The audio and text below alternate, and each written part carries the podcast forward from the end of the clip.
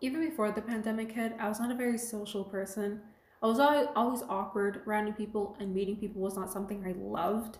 But I feel like any connection or reconnection starts off awkward because you don't know what to talk about with them. It would seem like there's so much to say because you either have never spoken before or haven't spoken in so long, but in moments you have to make conversation, your mind just draws a blank. I was always very quiet around people when I first met them. I prefer to be a listener when I'm around new people. I just observe everything. But when I get closer and more comfortable around people, I love speaking and I love having conversations. I don't do that around new people because I never know what to say, and if I say the wrong thing, they'll be repulsed by me.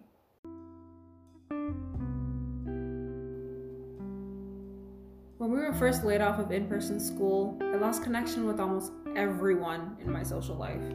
I didn't text a lot or reply fast enough. I turned my phone on Do Not Disturb because I never liked texting in the first place. I never felt the need to text certain people because I would see them at school the following day, and I would only text friends that went to different schools. It made sense to me not wanting to text people, but as the pandemic got worse, I would text people more frequently because that was our only way of communication, and now it's weird to talk to people in real life instead of online, because when you're texting someone, if you had nothing to say, you could just reply later or send a meme, but in real life, you just had to know what to say in the moment. Throughout quarantine, I've lost connection with a close friend of mine. It was like we both mutually agreed that we had nothing to talk about, and our conversations were never interesting and felt forced. It hurt, I guess, but I never noticed that we stopped talking because it was a gradual thing where we both stopped replying to one another.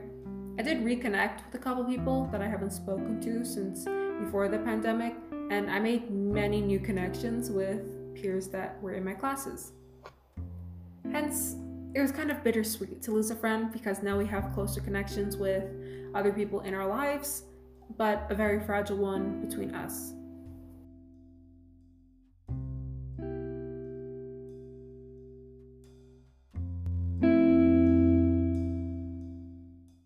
I guess in some ways, the pandemic showed many people that their friends might not be there forever. Many people lost very close connections with people they thought would be there for them in the future.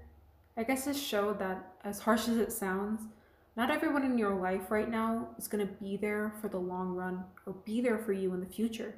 But all the connections you've made throughout your life will teach you some sort of lesson that you won't realize until you lose those connections.